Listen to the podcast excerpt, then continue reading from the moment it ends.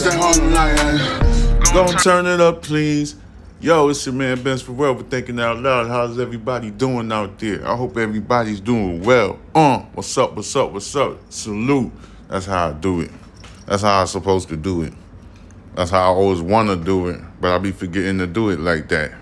But anyway, I'm gonna try to discuss this YNW, YNW Melly's thing. It was a mistrial, right? So we're gonna, I'm gonna tell you like how's everything is gonna be. All right.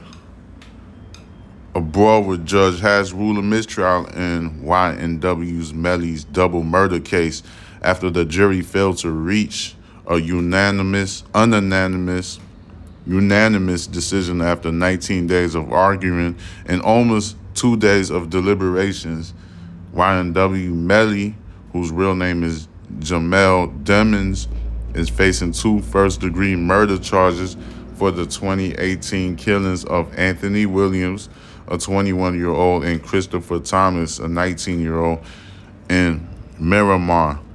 Demons, Mr. Demons, 24 years old, has pleaded not guilty and faces a possible death sentence if he's convicted.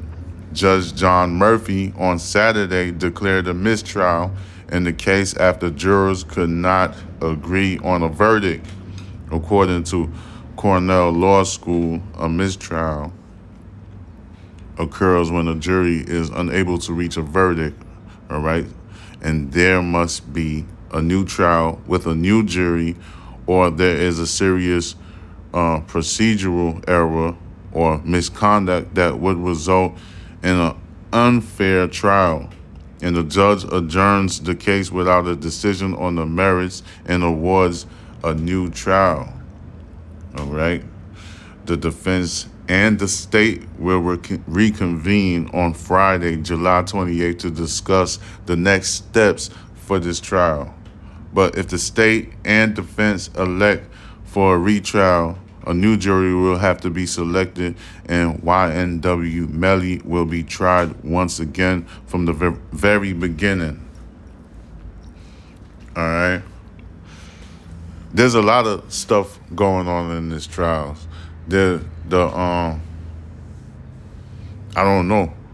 They're probably gonna even have to get another judge on top of it because it's a lot of stuff that like I got information, I got like reports because I've been following the trial. I've been I got segments I got at least two, three different segments on this trial alone. So I've been covering it. I've been talking about it. Uh, it looks like from all of the evidence, from all of the figures. I can't jump into no facts or factual details, but this is this is like the big thing. Uh, YNW Melly was a passenger behind the driver's seat. That's where he was sitting at, and then his friends, and then you got um you got his, they both his friends, the people that was killed. You know, so it looks like somebody from the back seat shot where YNW Melly was sitting at. Looks like he shot the person that was in the passenger seat in the front. So that's what it looks like. And then it looks like like the evidence that I've seen lately is that once he did that, he got out the car and staged coach like he staged it, staged the murder scene where he it tried he tried to make it look like it's a um allegedly. I'm not saying that he did it allegedly. I'm just saying this is how his, the case has turned out to be. So it looks like he jumped out of the car and staged the murder like it was a drive-by. You know? and then there's shells casing that's inside of the car, and then the weapon. They don't have the weapon. They can't find the weapon that was used in that um, murder right there, and then they was trying to make it the defense for YNW Melly, trying to make it look like. Uh, I don't know. They was doing real good uh, in the beginning, YNW representatives, the lawyers, but it looked like it was unraveling throughout the case, throughout the weeks and stuff like that. So it started to look bad for um, YNW Melly. And then the jurors, the reason why they had a, like a, a mistrial, because the jurors couldn't reach to a decision anyway. And then they don't have that much details on the case. They don't have that much details. There's reports that the mother, um, the mother of one of the victims that was killed in the murder, uh, she was supposed, she was promised. Allegedly, they said that she had, there was a voicemail where she was talking to one of the managers of YNW Melly, and there and she was promised to have money, not to talk about the case or whatever. So you probably got witness tampering on top of it. But the judge didn't let the jurors get that information. They don't know nothing about.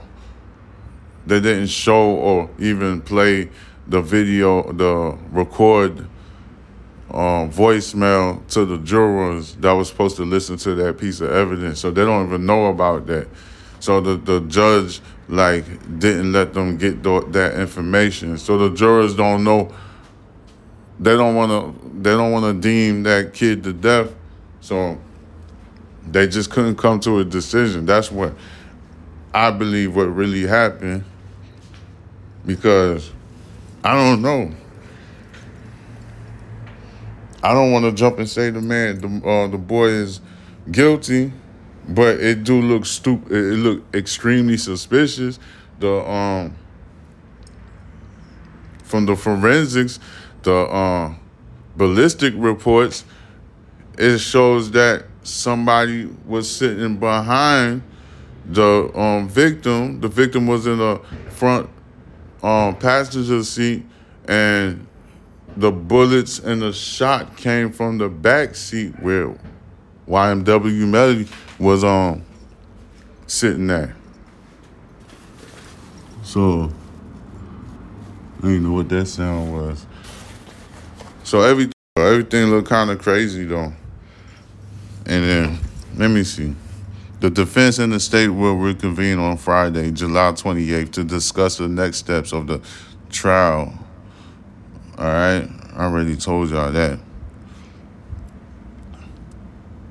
According to the Rose Legal Services, there are favorable advantages that come with a retrial since both sides will have to try the case from the very very beginning.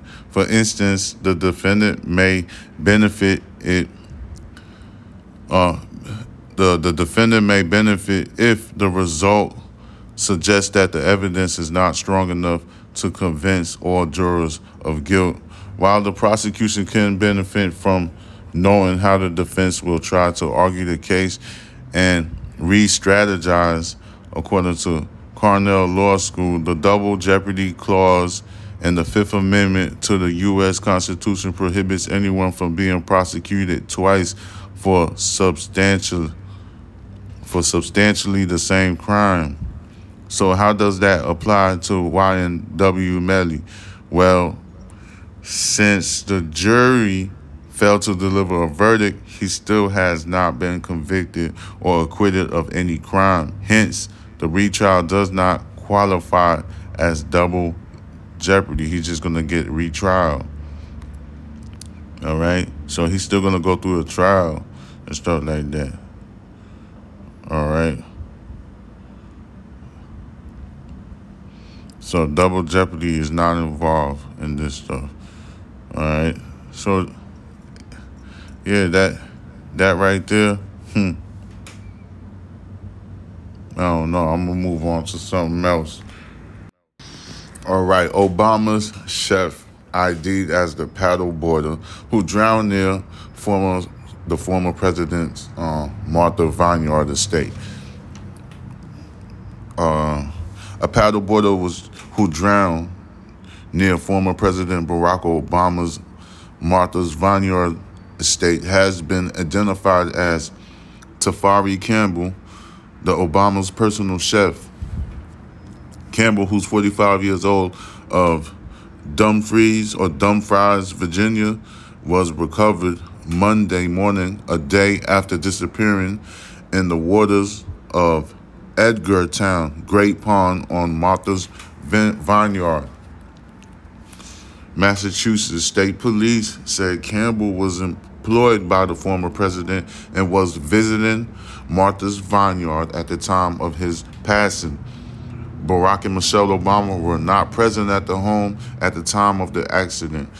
Um, the Massachusetts State Police stated Tafari was a beloved part of our family when we first met him. He was a talented sous chef at the White House, creative and passionate about his food and his ability to bring people together. In the years that followed, we got to know him as a warm, fun, extraordinary kind of person who made all of our lives a little brighter, the Obamas said in a joint statement. That's why when we were getting ready to leave the White House, we asked Tafari to stay with us, and he generously agreed. He was honored to do it. Has been part of our lives ever since, and our hearts are broken that he's gone. Today, we join everyone who knew and loved Tafari, especially his wife Cherise and their twin boys Xavier and Savin, in the grieving loss of a truly wonderful man. All right, Mr. Campbell's body was found just before 10 in the morning Monday at a depth of about 8 feet and 100 feet from the shore of Edgartown, Great Pond, Missouri State Police divers recovered the body after Massachusetts environmental police officers used side scan sonar, sonar from a boat to locate it, the agency stated. Authorities initially responded at 7:46 p.m. Sunday after receiving a call about a male paddleboarder who had struggled to stay above the water and then went under near Turkeyland Cove. Officials stated that the man did not resurface. See, you gotta know how to swim. You can't be doing those great adventures and those um being on a river and you're not a good swimmer. You you have to be a good swimmer and you have to know you have to have some type of knowledge or education about swimming in the um um the lake. What's the word for it? The environmental, like, like environmental stages of the lake or rivers and the beach, the ocean. You gotta have some type of knowledge of that stuff. Because me, when I learned how to swim, I actually went to like some program, and I was just a kid at the time because I wasn't a great swimmer. See what I'm saying? I got problems opening my eyes under the water. So you're gonna have to have some type of education. Well, I just broke some education to you. Like you got to make sure that you can open your eyes when you're trying to swim. If you're not opening your eyes when you're swimming, that's a problem. All right, that's a error, a big error that you need to fix. If you're not opening your eyes underwater, you need to know how to open your eyes underwater, and you need to know how to relax and be calm when you on the water in the water swimming. So that's one knowledge that you definitely need to know when you're trying to jump in the water and swim. If you're not a great swimmer, I suggest you stay away from water activities like paddle boarding and stuff like that. I'm not trying to make fun of the chef or anything like that. I'm just shedding the light on you need to know that you you have to have sufficient education on how to swim you got to know how to swim. If you have doubts about you being in the water, I suggest you don't get into any water activities and stuff till you know how to swim properly. All right? Does that make any sense? Like straight up. All right. So another paddleboarder was on the pond with him at the time and witnessed him go under the water, according to the authorities. All right. So the man lost his life that that that's harsh, you know. Feel bad for him and his family and stuff like that. It's messed up. All right, but hopefully, you know, every summer I always hear about somebody messing up in the water or at the beach and stuff like that. You gotta have some type of small education or some brief or a briefing on how to handle yourself properly when you're doing underwater activities, scuba diving, sports, stuff like that, water sport, and you got to know how to swim. It's vital to your survival when you are doing water activities. And do I need to come up with another segment? I'm probably gonna work on a whole nother segment and stuff like that. This is your man, Ben's Forever Thinking Out Loud.